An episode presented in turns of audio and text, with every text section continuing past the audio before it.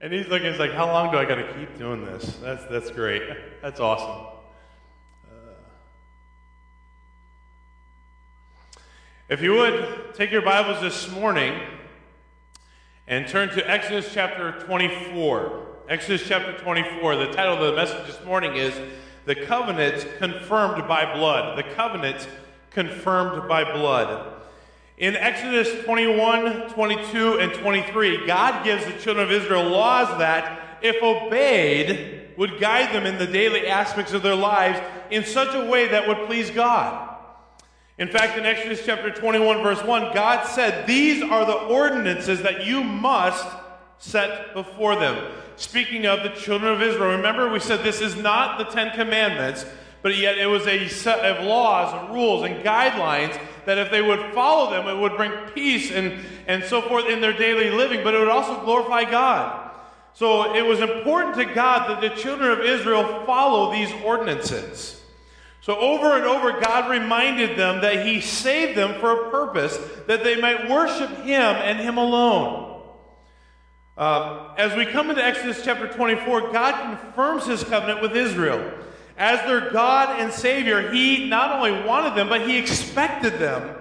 He expected the children of Israel to honor Him as their Lord. They had a holy relationship, a sacred relationship where God belonged to them and they belonged to God. And they were to worship the one and only true God. And I love what Philip Graham wrote. He says, In order for any covenant to be properly established, it has to be confirmed.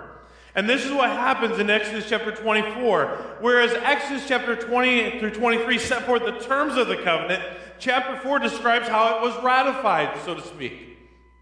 So, if you would, follow along as I read just the first eight verses of Exodus chapter 24. Then he said to Moses, Go up to the, go up to the Lord, you and Aaron, and Nadab and Abihu, and 70 of Israel's elders, and bow and worship at a distance. Moses alone is to approach the Lord, but the others are not to approach, and the people are not to go up with him. Moses came and told the people all the commands of the Lord and all the ordinances. Then all the people responded with a single voice We will do everything that the Lord has commanded. And Moses wrote down all the words of the Lord. He rose early the next morning and set up an altar and 12 pillars for uh, the 12 tribes of Israel at the base of the mountain. Then he sent out young Israelite men, and they offered burnt offerings and sacrificed bulls as fellowship offerings to the Lord. Moses took half the blood and set it in the basins. The other half of the blood he sprinkled on the altar. He then took the covenant scroll and read it aloud to the people, and they responded, We will do and obey everything that the Lord has commanded. Moses took the blood, sprinkled it on the people, and said, this is the blood of the covenant that the Lord has made with you concerning all these words. Dear Heavenly Father God, we thank you so much for the opportunity that we have to go through this book of Exodus, Lord, that, uh, Lord, is so practical to where we live today, Lord. We're reading about all these things that took place, and, and God, we know that there's such great application in our lives, Lord, that you are our God, and we are your people. And God, we must obey you and serve you and follow you wholeheartedly. And God, I pray that as you uh, un- unfold your word to us this morning, Lord, that we might, Lord, not only understand it, but apply it to our hearts and our lives, Lord, and that you would be glorified through it. Thank you for the opportunity to be here. We pray in Jesus' name, amen. So, as we look at this text here, I want to kind of break it up in some smaller sections as we go through it. As I've said many times as we're going through this book here, uh, this is the book of the covenants that we're reading, the, that we've been reading through the last three chapters and it gave rules, regulations, some guidelines, as if as they would apply them, it would help life go smoothly. And uh, so it wasn't the Ten Commandments; it was something also added to them that would help them have peace and order in their lives. So as we begin reading verses one and two, Moses and Aaron and his two, his two sons Nadab and Abihu uh, and seventy elders were to go up and worship from a distance. Um, you can remember that Nadab and Abihu were the ones who were uh, later uh, rebuked and destroyed for unholy fire in Leviticus chapter 10. But for a period here, God said, I want you to come up and worship me, but I want you to stay back at a distance. In other words, God had a set of guidelines as to how they were to worship Him. And I find it ironic that in the day and age that we live, in the culture that we live, we want to worship God on our own terms. A little bit of this, a little bit of that, a little bit of commitment here, a little bit there, but not so much there and here. We want to worship God on our own terms, but God was very specific how the children of Israel were to come and worship Him. So they're very clear. Moses was the only one, quote unquote, allowed or commanded or uh, uh, uh, to draw close to where he was as he had done many times. Moses was their mediator, and I thought this was really interesting here. That when Moses went up to the mountain and drew close to God, he was the people's representative to God.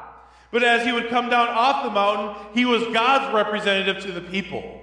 And I think that's so much, I think, realistic to where we live today. As we draw close to God, we are going to him so that he can teach us and, and impart wisdom and knowledge into our lives from the Word of God as we spend time with Him. But as we close the book, we're to go out into the world that we live in and be what? A representation of God to the people that we come in contact with. Right? So, it, very similar to like Moses, we're to draw close to Him, and then as we take what He gives us, we impart it. So often we kind of, if we grow up in church, we kind of become, as it were, sponges we kind of absorb and absorb and absorb, and we kind of know this story and that story and more of this story and a little bit of that story, and we become sponges. But that's not what God's intention for us is. We're to absorb what we can from God so that we can impart it to the lives of those that we come in contact with, right? And really, they're to worship Him, but it wasn't just for their own purpose of, of experiencing a time of worship with God. It was so that they could impart it to those around Him. So, Moses was their mediator. And uh, together, all these men worshiped God, but they were not to get too close. Only Moses was allowed to draw close. God told them uh, to worship him, but on his terms. Today, I'm thankful for these verses, such as 1 Timothy 2 5, uh, which states, For there is one God and one mediator between God and humanity, Christ Jesus, himself human. And I'm so thankful that as we draw the parallels between the Mosaic covenant and what we have today, it's quite a bit different, but yet there's parallels. Where Moses was the mediator, today we have one mediator who is who? Jesus Christ. And He alone. And I'm so thankful for that. I don't have to go in a booth somewhere and tell somebody what I've done wrong this day. Uh, bottom line is, I go before Jesus, or before God the Father, and Jesus Christ makes utterings before us with, or groanings and utterings which cannot be understood. He's our mediator between ourselves and God. And I'm so thankful for that. But notice something really special here in Exodus chapter 24. And truly, this text of Scripture is an outline of a worship service, really, as we uh, see it unfolding here. Uh, verse 1, and you see the first aspect of a worship service, is that there is a call to worship. In verse 1, it says, Then he said to Moses, Go up to the Lord and Aaron and Nadab and Abihu and seven, 70 of Israel's elders and bow and worship. So there is a call to worship. Number two, there is reading of God's word. We see this in verse 3. Moses came and told the people all the commands of the Lord and all the ordinances. Then again in verse 7, he says, Then he took the covenant scroll and read it aloud to the people. That was the second time, and we'll talk about that in a moment. But there is a reading of God's word. You see, sometimes in worship services across the country, we have more emphasis on music than we do the preaching because we have an improper view of what worship is all about. It is truly more about the Word. Um, and we'll talk about that in a minute, too. But number three, there is a confession of faith. Um, as we see in verse 3, Moses came and told the people all the commands of the Lord and the ordinances. There is a confession of this is what God says, this is what we believe. Uh, number four, there is offerings presented to the Lord. We see that in verse 5. It says, uh, then he sent out young Israelite men, and they offered burnt offerings and sacrificed bulls as a fellowship offering to the Lord. There is offering presented to the Lord in worship. Think about that one just for a moment. What are we offering the Lord in our worship to Him? And then, number five, there is a responsive commitment made to the Lord. And you see this in both verses 3 and verse 7. Verse 3 says this uh, at the end of the verse, then all the people responded with a single voice, We will do everything that the Lord has commanded us. And then the second time it was read to them in verse 7, he says again, We will do and obey everything that the Lord has commanded. Worship here is demonstrated through meaningful meeting with God. And as I said just for a moment, I want us to get the idea that music is not the only aspect of worship. There are a lot of churches who put a lot of emphasis on, on making sure that the music is just right. And they have just the, you know, the, the proper lighting and, and this and that and the other thing. Truly, worship is a condition of the heart. Amen? Uh, I had an argument one time, or, or a conversation, not an argument. Christians don't argue, right? Um, I had a discussion with somebody who said that our music doesn't help me worship. And I said, wait a minute. I agree, I like good music. And I love our worship team, and I love everything about it. And I, love coming before God, and, and not only singing about God, but singing to God, and, and reminding me of, of who He is and so forth. But even if we don't have a single musician up here, that does not prohibit me, or should not prohibit me, from my worshiping Him. You see, music is not the only condition or aspect of worship. It's when my heart is in tune with God's heart. And I'm coming before Him as my God and me as His child. And we're communing together and we're fellowshipping together. And He's teaching me more about Himself and I'm responding back through prayer. Worship can take place. Worship is a matter of the heart, not the music. Let's get that straight. Music is wonderful, but I've also seen music distract from worshiping God. So we need to be careful where the emphasis is. The emphasis ought to be on our heart and what it is before a holy God.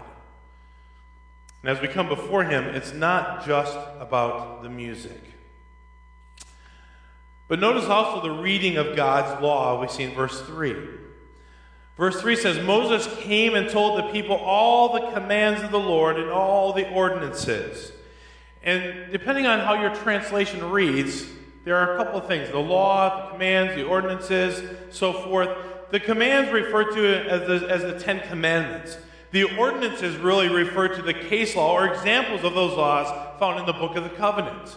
So, according to verse 4, Moses wrote down all the words of the Lord. Why? They were important words. Let's think about this just for a moment. Looking at verse 4. And Moses wrote down some of the words, most of the words, a majority of the words. He wrote down all the words because all of the word is important. So, as he wrote them down, because of their significance, why?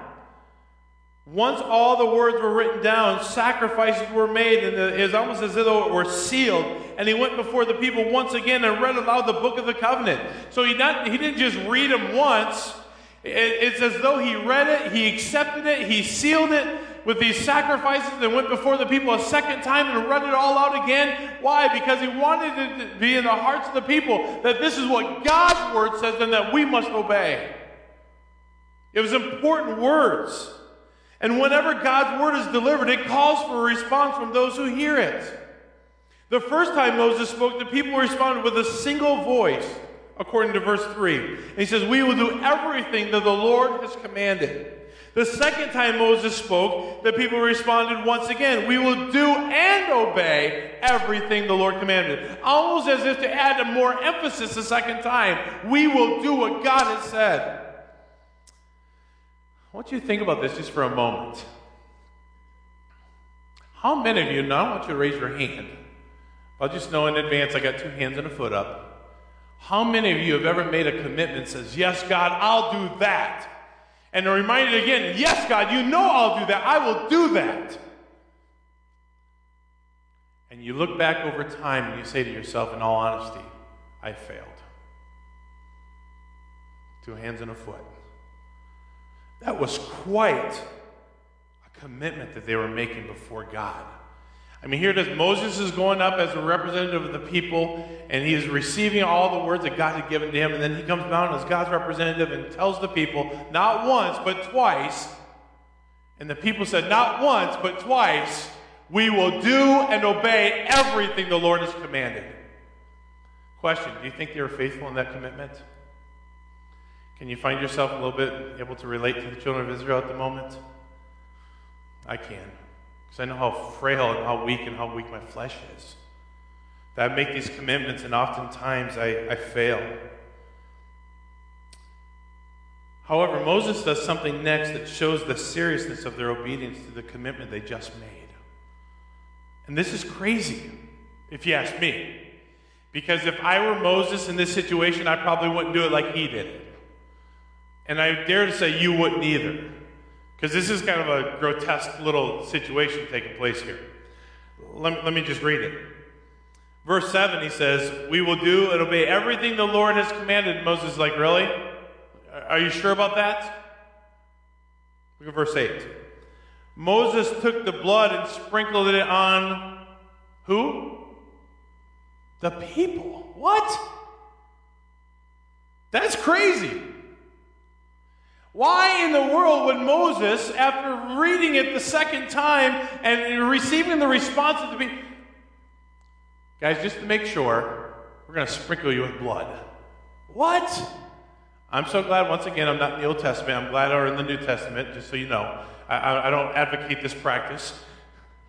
So you know. But he sprinkles them with blood. Moses took the blood, sprinkled it on the people, and said, This is the blood of the covenant that the Lord has made with you concerning all these words. It's sealed with blood. What is the significance of Moses sprinkling blood on the people? Uh, I want to read this, just a little paper I got out of Philip Graham Ryken's commentary. I thought he just lays it out nicely.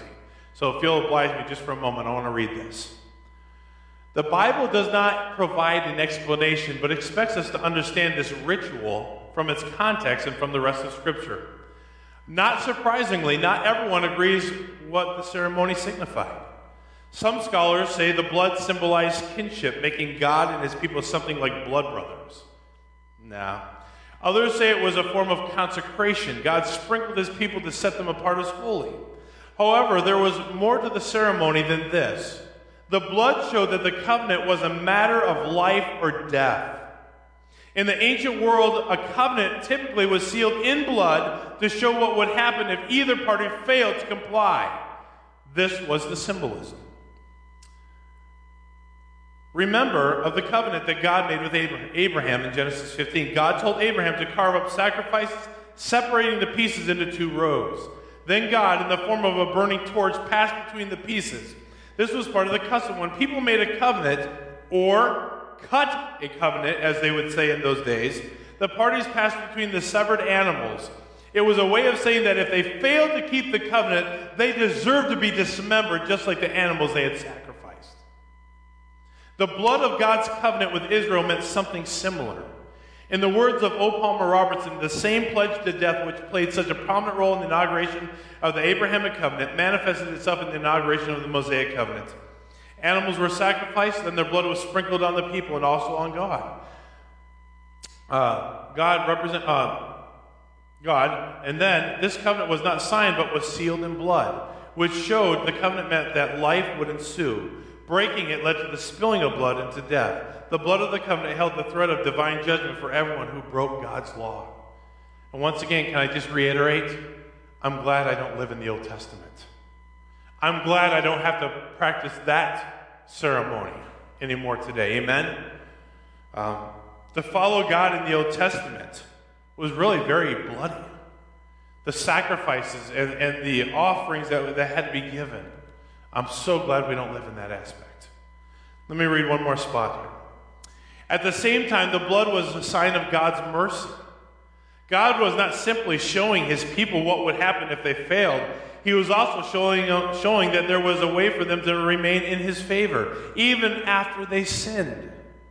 To put this another way, although the relationship God established with his people under Moses had a legal basis, it was a covenant of grace. And this was shown by the sprinkling of the blood. First, Moses sprinkled it on the altar of God, which showed that the people's sins were forgiven. This, this is what a bloody altar always signifies the forgiveness of sins. Atonement has been made. God has accepted a sacrifice as payment for sin. The blood was also propitiation. It turned aside God's wrath, then the blood was sprinkled on the people. And this showed that God had accepted their sacrifice and that they are now included in the covenant through the forgiveness of their sins. The blood, and therefore its benefit, was applied directly to them. And then lastly, God's relationship with his people was maintained on the basis of sacrifice. Since there were two sides of this relationship, the blood was sprinkled on both parties, tying them together. The covenant was a blood relationship, a bond in blood between God and his people. And it is significant that the blood was put on God's altar first. For the people to have any kind of relationship with God at all, God had, had to accept the sacrifice they made for their sins. And notice as well the, the way Moses describes this relationship the covenant that the Lord has made with you. It's amazing here. There were two sides to the relationship, but it started with God. The Israelites did not go to God and say, Look, Lord, we really like to have this relationship with you. On the contrary, the whole arrangement was the idea of Him to begin with. As we think about that just for a moment, it was symbolic of the relationship that God had with His people. And in that day, there was a seriousness about the commitment to truly follow. I'm afraid that we've veered from the commitment to following Christ in our day and age. Anyone agree? Our commitment is half hearted oftentimes. Well, I'll serve God when it's convenient. I'll give to Him when it's convenient. I'll tell others when the situation is convenient. We have a Christianity in our culture oftentimes of convenience rather than full commitment. And that shouldn't be the case. We should take it serious. That God gave his life, through the, gave life through his son Jesus Christ, and paid a price. But I'm so thankful that we don't live in the Mosaic covenant, as I said. I'm glad we're under the new covenant. What, if any, value is there in studying the covenant that God made with Israel? Simply, Israel's experience at Mount Sinai teaches us how to have a right relationship with the Holy God, and we're reminded that we fall, all too often fall short. And though we fail, we don't stand before Him on the basis of perfect obedience, for we know that that would be impossible, but on the basis of His blood, the finished work of Jesus Christ on the cross. Let me share a couple of verses with you. Number one, Romans 3.25, the first part of that verse says, God presented him as a propitiation through faith in his blood to demonstrate his righteousness. Covenant sealed by blood. Romans 5 9, much more than, since we have now been declared righteous by his blood. Ephesians 1 7, we have redemption through his blood, the forgiveness of our trespasses. I always love that word trespassing. You know, it's coming from me as a hunter. Trespass is an interesting word. I've always appreciated this word. As a hunter growing up, as I've shared before, we all know that the biggest deer are on the next person's property. And I always thought this was ironic too, because the people on that side always thought the bigger deer were on the side I was on, and I thought the bigger deer were on that side. But there was something that prohibited me from going from this property to that property. It was called no trespassing. Hunters hate that sign. I'm just telling you. But what does it mean? There is a line that you cannot step across.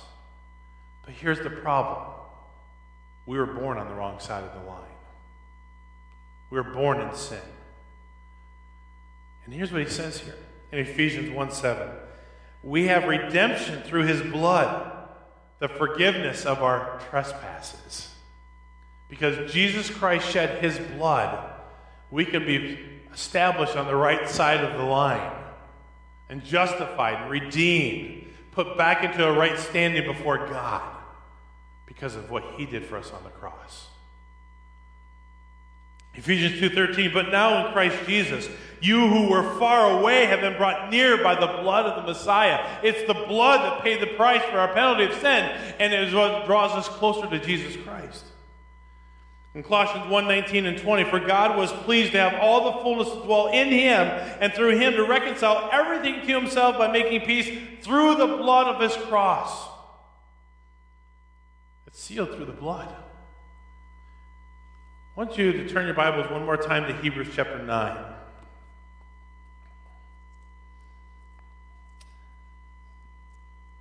There is a whole lot more here that we don't have time to get into this morning, but I want to touch on it.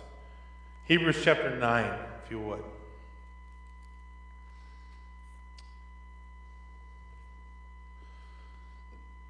I think this will set the stage a little bit for what Pastor Jim is going to share in communion here a little bit later.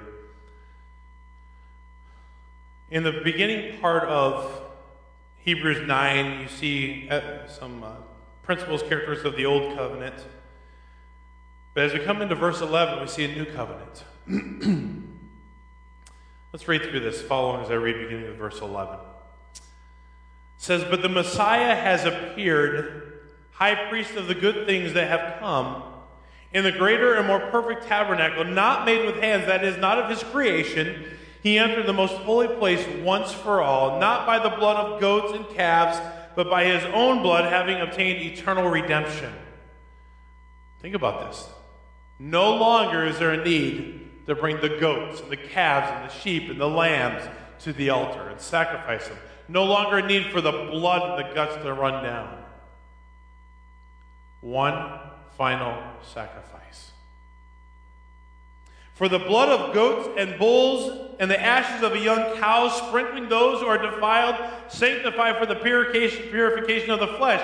How much more will the blood of the Messiah, who through the eternal Spirit offered himself without blemish to God, cleanse our consciences from dead works to serve the living God? Now you see uh, you have a life. You see, in the Old Testament, you heard the response of Moses, the children of Israel as Moses proclaimed to them what the covenant said. And they said, We will do everything. We will obey and do everything. Twice they made that commitment. And now you see in the new covenant, he says, Wait a minute. You are sealed by the blood. But it's not just as a matter of fact, okay, you're sealed. You're sealed to serve and to fulfill God's commands. Now I have a purpose. I'm not just here for myself, I'm here for God. So, once again, cleanse our consciences from dead works to serve the living God. Now look at verse 15. Therefore, he is the mediator of a new covenant. Moses was the mediator of that covenant, but now we have Jesus Christ as the mediator. So that those who are called might receive the promise of the eternal inheritance, because a death has taken place for redemption from the transgressions committed under the first covenant. Where a will exists, the death of one who made it must established. It must be established. For a will is valid only when people die, since it is never enforced while the one who made it is living. That is why even the first covenant was inaugurated with what? Blood. So, for when every command had been proclaimed by Moses to all the people according to the law, he took the blood of calves and goats, along with the water, scarlet wool, and the hyssop, and sprinkled the scroll itself and all the people, saying, This is the blood of the covenant that God commanded for you. Now, in the same way, he sprinkled the tabernacle and all the articles of worship with blood. According to the law, almost everything purified with everything is purified with blood, and without the shedding of blood, there is no what? Forgiveness of sins. What a blessing. Isn't that amazing? Think about that. I think some of you would have a real hard time living in the Old Testament. I'm not touching that. Oh, don't. Oh, ugh. You wouldn't have a choice. But in the New Testament, under the New Covenant, one sacrifice for all mankind. He shed his blood. And without the shedding of the blood, you and I wouldn't have what? Forgiveness of sins. We have been justified because of what Jesus Christ did for us. What's the parallels here? As we think through this and what Jesus Christ did, or what Moses did, there was a commitment factor involved. A commitment to follow. We'll do it. They were responsible for what they had heard, what they were taught, what they were what was shared with them. They had a responsibility to do something with it. Ask this question. Do you think it's any different for you and I today? Honestly? Do we still have a responsibility to put into practice what God has taught us? Yes. We absolutely do. And I'm so thankful that we're not underneath the old covenant that we're under a new covenant, that Jesus Christ has paid the price once and for all. And we have the opportunity to place our faith and trust in Him because of His finished work. The blood covers our sins. What can wash our sin, away our sins? Nothing but the blood of Jesus. We live in a world where people want to have the blessings of God, but without the commitment to God. We live in a world where people want to know that when they die, they're going to heaven. But it can't happen unless we surrender ourselves to God and His finished work on the cross. That's where it's at. And we have got a story to tell. We have been redeemed. Think about that this week. Jesus Christ started the process in what we call Christmas morning, right? When he came down to this earth, left the splendor of heaven to be born as a human being in baby form, born of a virgin, to live life, to be tempted in every way like you and I are tempted, yet without sin, so that he could be the perfect lamb without spot and blemish. And then he shed his blood that we might have forgiveness of sins. He paid the price. And never again will a sacrifice have to be made because of what he's done for us. It's not what we can do, it's all what he has done. Let's remember that this week. Let's pray.